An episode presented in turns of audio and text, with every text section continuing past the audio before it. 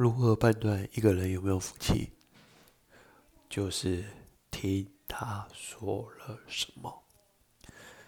一个人的语言系统就可以暴露他的地位。